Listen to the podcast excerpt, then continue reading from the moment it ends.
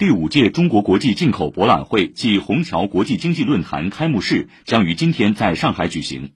中共中央总书记、国家主席、中央军委主席习近平将发表视频致辞。届时，中央广播电视总台将进行现场直播，各新闻网站、新媒体平台同步转播。本台也将同步转播开幕式实况。明天上午9点到下午5点，上海广播将推出第5届中国国际进口博览会特别直播，激发全球开放新动能，共享合作发展新机遇。本届进博会是党的20大胜利闭幕后，我国举办的首场重大国际展会。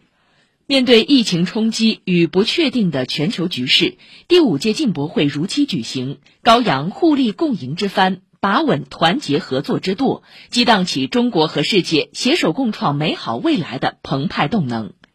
人民日报今天发表国际评的署名文章，携手谱写更多开放合作、互利共赢的故事，写在第5届中国国际进口博览会开幕之际。文章指出，进博会所展现的是一个大国、一个有5000多年文明史的伟大民族，在历史前进的逻辑中前进，在时代发展的潮流中发展的智慧和格局，是一个100年大党始终从人类发展大潮流、世界变化大格局、中国发展大历史正确认识和处理同外部世界关系的使命与担当。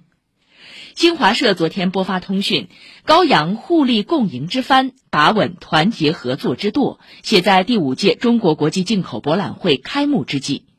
文章说，从上海出发，越办越好的进博会将再次向世界表明，踏上新征程的中国继续推进高水平对外开放，给世界带来的将是更多的新机遇和更加美好光明的未来。